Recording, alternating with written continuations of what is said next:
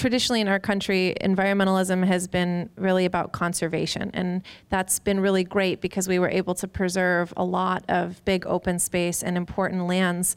Um, but I think that it's time for us to talk uh, and really discuss a new paradigm where one where people and animals are actively on the land. And um, what the some of the folks that I work for um, up in up in Marin, the co-founders of the Marin Carbon Project, they initially kicked all the cows off their land. They evicted the rancher when they bought the property, and they said we're going to turn it back into wilderness. You know, our 300 acres of Marin is going to go back to wilderness. Well, what happened is all the coyote brush and all the poison oak started taking over. And essentially, their ecosystem started collapsing. And they lost a lot of their meadows and they lost a lot of their wildflowers.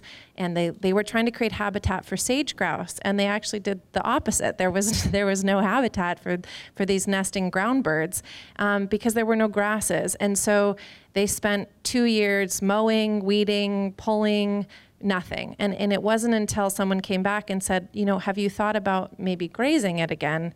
that they really looked at bringing animals back onto the land. And so, um, bringing animals back onto the land and grazing, as Pablo was talking about specifically, so that they, you know, they went out and they grazed when the annuals were about to seed. So they ate those seeds and then they left it when the perennials were going to seed, so the perennials could seed. And now what they have is the biggest concentration of endangered wildflowers that anyone has ever seen in the county of Marin in 100 years.